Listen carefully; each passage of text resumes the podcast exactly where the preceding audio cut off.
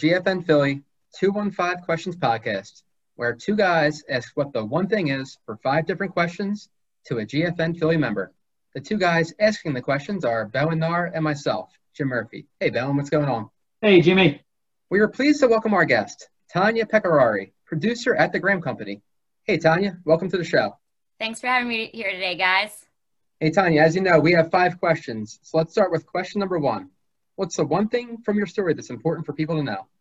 Something that I'm really proud of is that I'm the first person out of my family to actually graduate from college. Not because my family doesn't appreciate higher education, because my father grew up in Italy, he moved to America when he was 29. He actually stopped school so he could help with his family and with the farm and to work. So my dad learned at a very young age how to build equipment for that farm.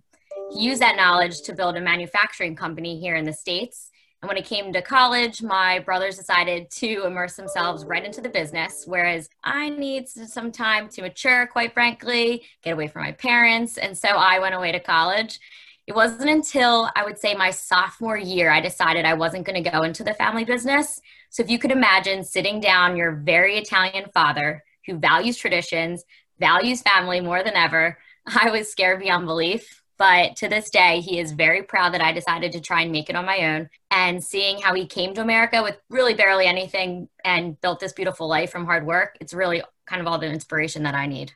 That is amazing. Also, what a twist in that story where you sit down to tell your family you are going to college and they're like, oh my, what a disappointment it's refreshing to hear that there's still uh, there's still some folks out there that are like, no, there's a there's a future outside of higher education, and maybe it sounds like your your pops and your brothers were just ahead of the curve, right? I feel like every article I read about is how those of us like you, me, and Jimmy that went and paid for our college educations are the are the suckers Exactly. My brothers actually both tried college out and just said, This isn't for me. I'm just going to go right into work and working for dad. And it's been working for them. They've been there 15 plus years and now hopefully taking over the business in, in some time.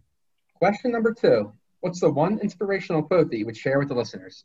This quote has a very literal and figurative meaning for me, but I'm going to have to go with the ever so classic Mark Twain. It's not the size of the dog in the fight, but the size of the fight in the dog. By literal, I mean I am four foot 11. I'm a female and I'm just trying to make it in a male dominated industry. I was actually the first female producer at Graham and just trying to pave the way for women in the insurance industry. There aren't too many of us in the Philadelphia or even the tri state area. It's interesting because you also said that your father was proud of you for trying to make it on your own. And I will say, as someone that knows you a little bit and knows a ton of people that knows you, you're more than making it on your own. You're an absolute powerhouse. And yes, the fact that you are 4'11 and a half is just all the reason that someone were to underestimate you, they would do so at their own perils. I appreciate that. Rapid fire segment. What's your one podcast? Unapologetically, I'm going to have to go with Joe Rogan. What's your one album? Kygo released his new album last year called Golden Hour. I continually go back to listen to that album because I think it gave me a little bit of hope during a pretty hectic time in quarantine. What's your one vacation destination? As I mentioned, my dad's from Italy. Most of my family still lives over there, so I tried to get there as much as possible. What's your one TV series? Whenever I go into a new business meeting, I, I try to channel my inner Olivia Pope, so I'm going to have to go with Scandal. And what's your one movie? people are probably going to laugh at me for this, but I'm going to have to go with Forgetting Sarah Marshall. It came out during college and just brings back a lot of hilarious memories.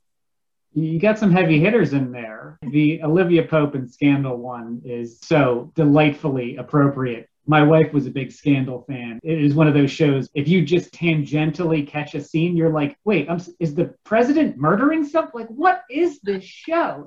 Who's going to give you hell for uh, forgetting Sarah Marshall? It's a total classic. Tons of great quotes from that. I, I, every time I hear someone with a British accent, I always say, "You sound like you're from London."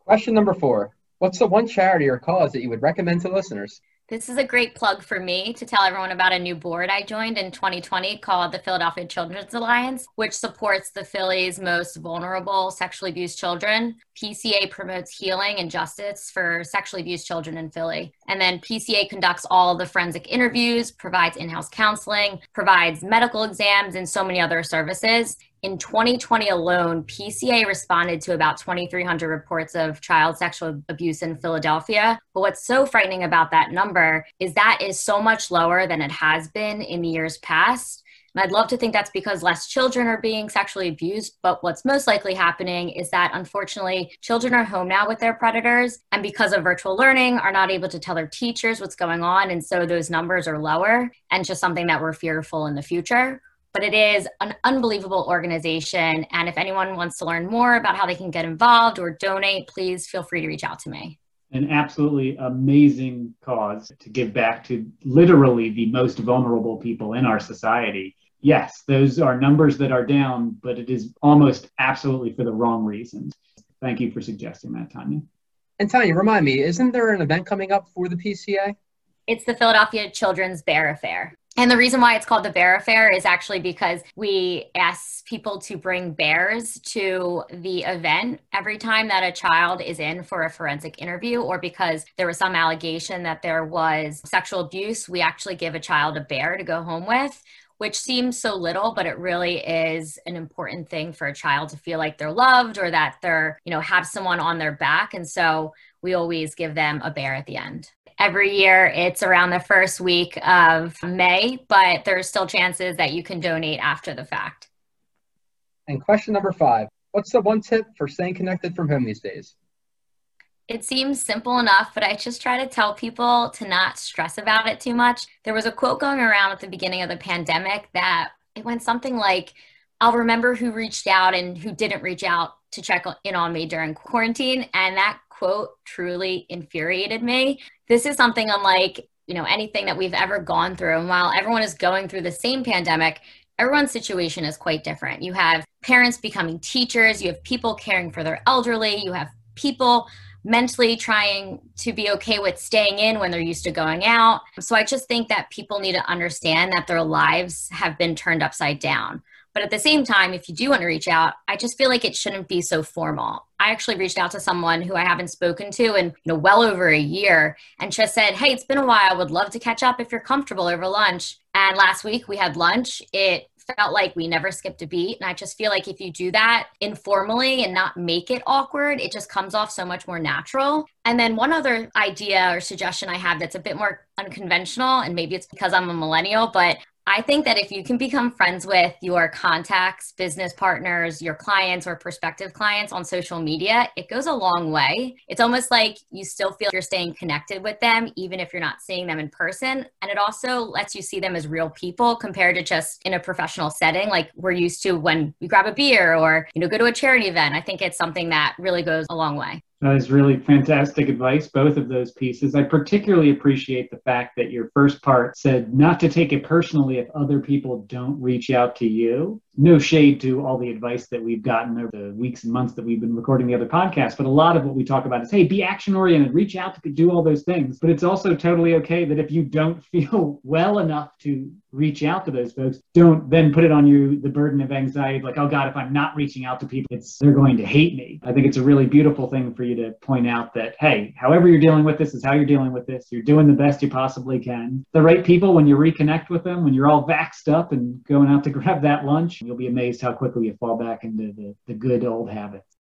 I think you give a lot of hope to people that want to reach out to someone and maybe a little hesitant because oh, I'm not, not sure where we're going to lead off from. It's okay to reach out and get reconnected. Like you mentioned, you, you hit things off where you left them.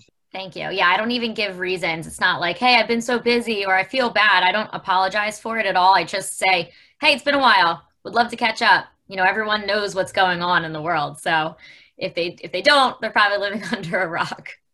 Hey, Tanya. Well, thanks again for joining us here on the GFN Philly 215 Questions podcast. Thanks so much, guys. Appreciate it.